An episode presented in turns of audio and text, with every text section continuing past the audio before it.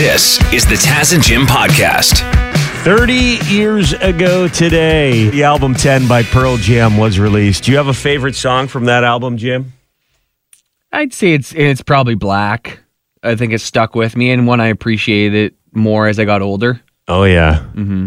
I always enjoyed that. That was a great breakup song, huh? Oh, totally. High school, you break up with your girlfriend. I take a walk outside. I'm surrounded by some kids that play. I can feel their laughter. So why do I see it? Mm-hmm. and twisted thoughts that spin round my head. I'm spinning, oh, I'm spinning. How quick the You almost have to physically restrain yourself from singing along to this song when it plays, huh? This is how I think I sound when I'm singing it on the lawnmower. Or when I was like in, in high school, I was like, that's how my voice sounds for sure. You got the Sony Walkman on or your Discman on. What was everything? Oh, we got a text message here from Jennifer. Heart emoji, heart emoji, heart emoji, Pearl Jam, but come on, am I really this old? yeah, 30 years ago. I was going into high school at the time. Yeah, yeah. And then when you were in high school, you were thinking back 30 years prior to that would have been the 60s and the oh, Beatles in their heyday. Oh, before yeah. the Beatles. That's wild to think about. So, Pearl Jam, for kids today, Pearl Jam is like the Beatles was to me Exactly. when I was in grade 9 Mm-hmm. Wow. Yeah. Uh, here's another text message. Hey, Taz and Jim. It's Kenzie. Hi, Kenzie. Kenzie says, I love Pearl Jam. Back in 1991, my life changed. I lost my virginity to the 10 album. Let's just say I felt alive. To the whole album or like half a song? Let's be serious. yeah, maybe maybe halfway through once. First track. Once upon a time. It, it's wild to me, and you hear this a lot with uh, with big successful artists and their work. They're never satisfied with it, right? When Pearl Jam released Ten, um, afterwards they weren't hundred percent comfortable with the album. I mean, for years. Eddie Vedder said, I can listen to all the early Pearl Jam records except the first record. It's the sound of it, the way it was mixed, it was kind of overproduced. And Jeff Ament said back in 2001, I'd love to remix 10. Eddie would agree with me. It wouldn't be like changing the performances, just pull some of the reverb off of it. So they they didn't like sonically how the album sounded when it came out. It was such a huge smash. And they did go back into the studio in 2009 and they uh, Brendan O'Brien uh, remixed all the songs. So if you're looking for the versions of the songs that the band wants you to hear, it would be from that 2009 re-release. Yeah, it's a little. It is a little different. You can. I'm sure if you're a huge fan of the original album, you would be like, "What is the?" It sounds kind of right. It's it's Yeah. basically the same, but there's just like you can hear some like backup vocals a little more than you would in the original. Um, but nothing too groundbreaking. the original is what what is ingrained in you though you know like yeah, it to- sounds right. to, us uh, who are the fans of the band we absolutely love all those songs and we don't listen with the critical ear that the artist would listen to their own album with. Um, and and so many moments in our lives pearl jam's 10 or songs from it have been playing in the background.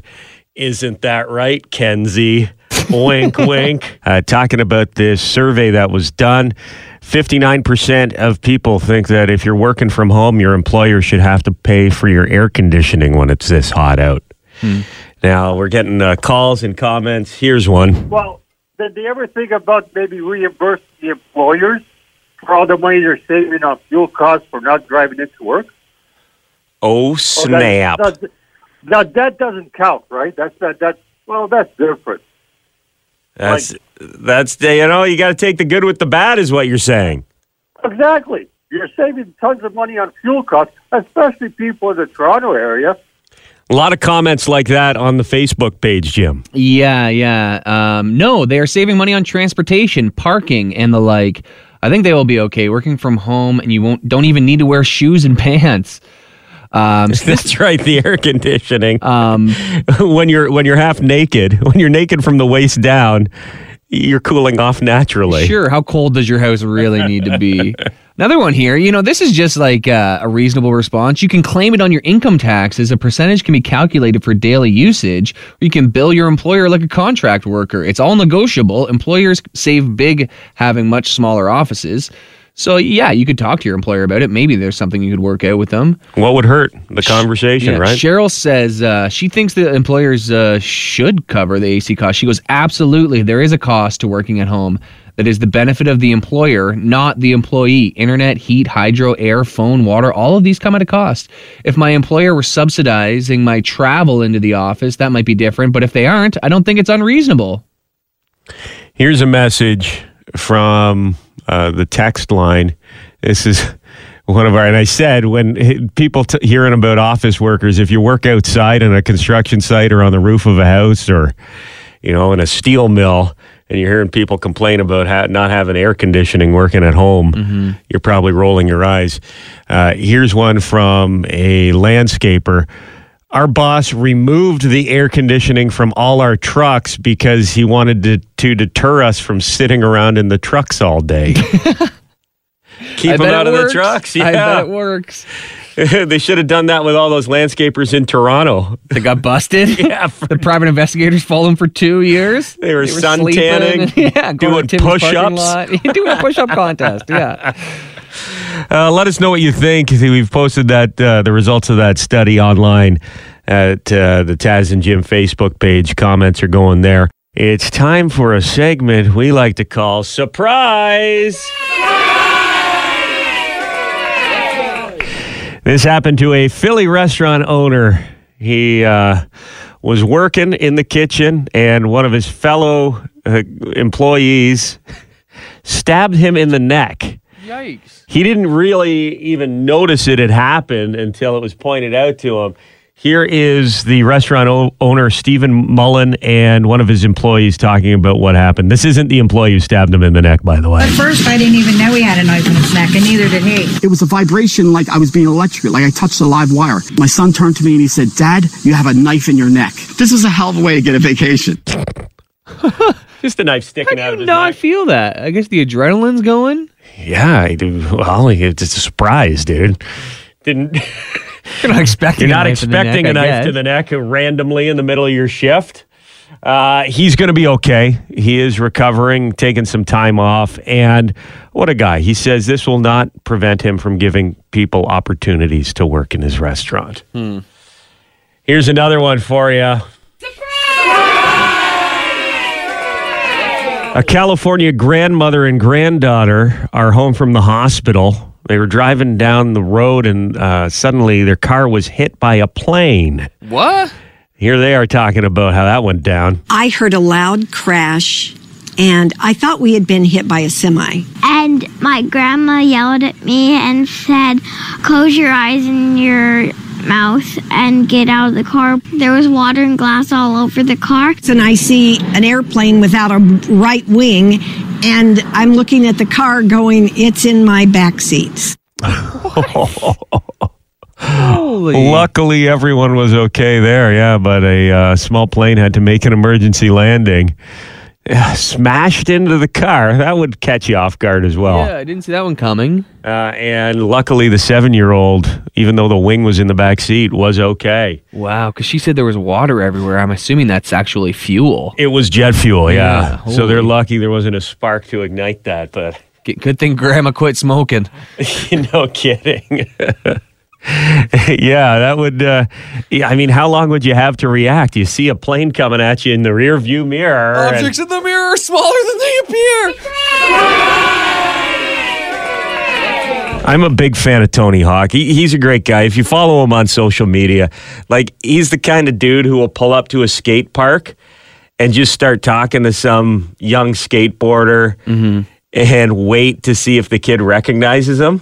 And some and sometimes have you seen him do this? Sometimes they will, and other times they'll just be like, "Okay, see you later." Oh, I, I haven't seen video, but I see him tweet all the time that he always tells stories where he goes, Oh, so I was at the airport the other day. I walked up to security, and the security guard said, Has anybody ever told you you look like Tony Hawk? And I say no. And then like he always like denies it. And then if the people recognize him, will give him uh, a skateboard or it'll throw him something cool, you know, Nice. like a little memento of that interaction. I don't know about this idea he's got going on though, especially during a global pandemic. Tony Hawk is selling 100 skateboards painted with his actual blood. So this is kind of like uh, back in the 70s when Kiss had a Marvel comic book printed with with blood from each band member mixed in with the ink. Sure. Or Lil Nas X who just popped some blood into his new shoes. Was there blood, some of his blood in those shoes? Yeah, yeah. Ew.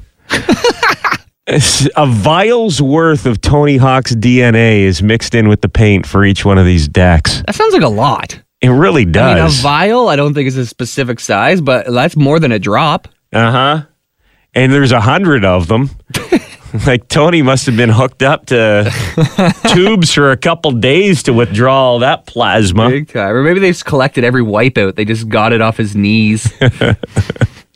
He just picked a scab and they they put a bucket underneath. Uh, blood infused skateboards are selling for five hundred dollars each. Wow! And a portion of the profits going to uh, charity. So he's doing it for a good cause here. If you want a Tony Hawk DNA bloody skateboard, limited quantity. Get them, yeah. get them while you can. And they'll probably people will probably buy them up for five hundred, sell them for like two grand on on social media or eBay. oh, yeah. Darkly enough, once he passes, if you have the blood board, I mean, that thing's going to be worth a fortune. You can clone Tony, Cloney Hawk. Cloney Hawk, the world's greatest skateboarder in 2047. New in theaters, we got the reboot of the horror film The Candyman. Ooh. Produced by Jordan Peele, right? Yeah, he who went from being uh, Mr. Comedy to Mr. Horror Movie, right? He's he's done very well for himself, uh, reinventing the Twilight Zone. He, he's I haven't watched the one. What's them? Is that it? Us? us, them. Yeah, it wasn't we. I didn't really like it. But I, I uh, Get Out was amazing. Get Out was pretty intense and and and original, right? Yeah, totally. Us was just kind of confusing. This one is about the original Candyman took place in a ghetto. The ghetto's been torn down and they built a luxury condo building over top of it. Oh, this is like the old burial ground. Uh huh. And Yeah. somebody gets obsessed with the rumor of the Candyman, which is kind of, he's kind of like a murdery Beetlejuice, isn't he? yeah, you say his name and he shows up. Right. And Something- some about bees. I don't remember the original movie. I know I saw it when I was a teenager, but All I know is that the VHS cover scared the heck out of me when I was at the grocery store that rented videotapes. Yeah. like there was a few that I couldn't look at. Oh, there's yeah, absolutely. There's a couple in every grocery store that freaked you out. Silence of the Lambs, that one was just a face with the bee on the mouth. The the butterfly. Oh, was it a butterfly? yeah, That's what it was. you Yeah, couldn't yeah, even yeah. look at it close enough to see it was a butterfly. Yeah, nuh-uh. Not looking over there. The butterfly with the little skull on it. Pretty freaky. Yeah, if you look close enough, yeah. the VHS cover I was obsessed with when I was a kid. it was the one uh, I think it was called Ghoulies, and it was like Gremlins, but the the little green monster they'd come out of the toilet. This was the impression I got from the the VHS cover.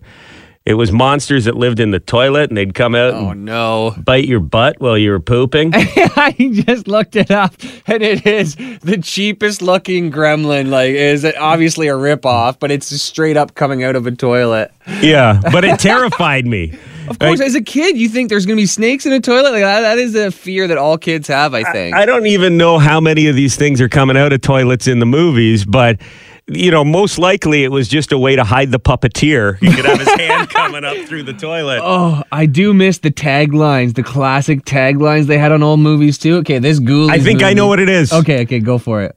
Okay, this is a Ghoulies movie where the monster's coming out of the toilet. Okay. They will get you in the end. is that what it is? Yeah. It scarred me. Oh God, that's good. They will get you in the end. I've never seen Ghoulies. No, I, mean, I should probably good. watch it as an adult. You know, put this all behind me. Well, there's a Ghoulies too, so you know it's good. and it, what's on the cover of that one? Two two Ghoulies coming out of one coming out Get of a ready urinal. for number two. Come on. No, I just made that up. No, oh, that It would be a great They'll get you in the end again. Come on, Ghoulies two. You could do better than that. That's lazy. This is interesting. Wendy's, the fast food chain, is changing their French fries. Hmm. Dude, I had Wendy's fries the other day, and I thought they changed. You thought they were different than uh, than the last time you had them? Yeah, they were like crispier or something. Hmm. Maybe they have been changed already. I, I don't know. I haven't had Wendy's fries in a while. They're pretty straightforward. They're not at the top of my list of fast food fries. No, they're they're run of the mill. They get the job done. They're not that unique though. Yeah, I, I do love a Wendy's burg. Mm-hmm. The fries, they're all right. Passable. Um, they say that the new fries are going to be crispier, Jim. So maybe you did get some of the early, the early run out of the new fries. Did they have potato skin on them? I think I ate them too fast to notice. They say the new fries will have some potato skin on them. So like chuck wagon style. Uh, they're coating them in light batter that is supposed to make them crispier than the current batter. Well, I can confirm they did. They were different. Something was different about them in Canada. And one of the reasons, and, and I don't know if this is just the States, if it's rolled out here, if Jim had the new fries or he didn't, but they say one of the reasons they're doing this is because of the delivery craze. Like everyone's ordering delivery and they're getting complaints that the fries are soggy when they get there. So they think that um, these new fries will withstand some delivery time better than the old fries. Keep your uh, your taste buds on high alert if you order Wendy's. New fries apparently coming. If they're not here already, they may have already made it to Jim's be- belly. I am ashamed that I knew that the fries You know switched what? over. Something, something's a little different here. Sad in my tummy. That's why that explains things. Thank you very much for checking out the Taz and Jim podcast. If you want to listen to us the old fashioned way, live on the radio, you can do that on FM 96 in London or Y108 in Hamilton, weekday mornings from 5.30 until 9.30. Or subscribe, keep downloading the podcasts, and we'll keep talking. Hi, it's Shauna, and I might be a bad parent because my kids think french fries are vegetables. Hey, it's Ryan, and I might be a bad parent because I went out for wings when my wife was in the hospital after giving birth. Johnny here. I might be a bad parent because in my house, the tooth fairy gives pocket change. But we're not alone. Len emailed us and said his six year old daughter's Tarzan moment going from love seat to lazy boy by curtains made him more proud than any dance recital. And Andy left his two year old at the rink. All right, guys, I'm sure we're not alone. Like Andy's kid. For stories and confessions like this, make sure you check out our podcast. It's called Bad Parents, and it's available wherever you get your podcasts. I left a glove at the rink.